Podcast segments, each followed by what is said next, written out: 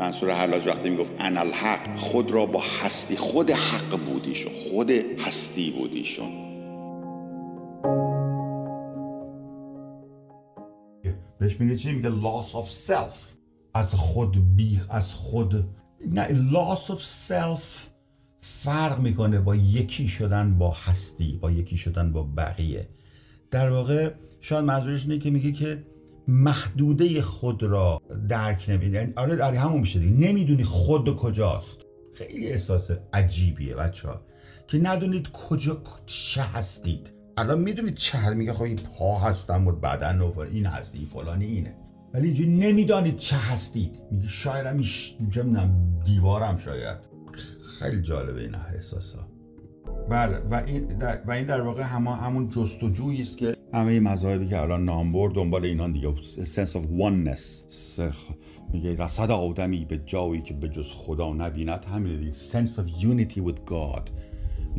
و کاتولیک ها و نمی‌دونم در اسلام همچین چیزی هست که شما حس کنید الو هم انالحق میشه دیگه در واقع فکر کنم. در عرفان هست این موضوع. و در اسلام گویا نیست. در کاتولیک اینجوری هست. اونو میستیک ها مثلا میگه. یا در هندوها هستش. در در بودیست هست. این این حقایق مثل در اون وجود داره. و در عرفان شرقی هم گویا این این پدیده هست. منصور حلاج وقتی می‌گفت انالحق خود را با هستی خود حق بودیشون خود هستی بودیشون.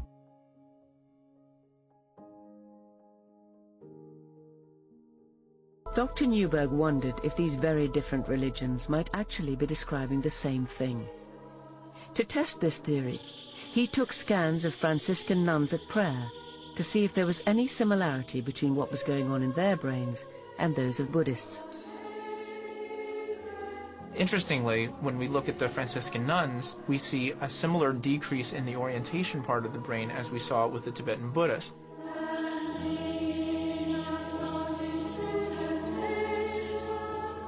Even though Buddhists and Catholics may come from very different religious traditions, how their minds react to deep meditation or prayer seems, in terms of brain chemistry, to be exactly the same process.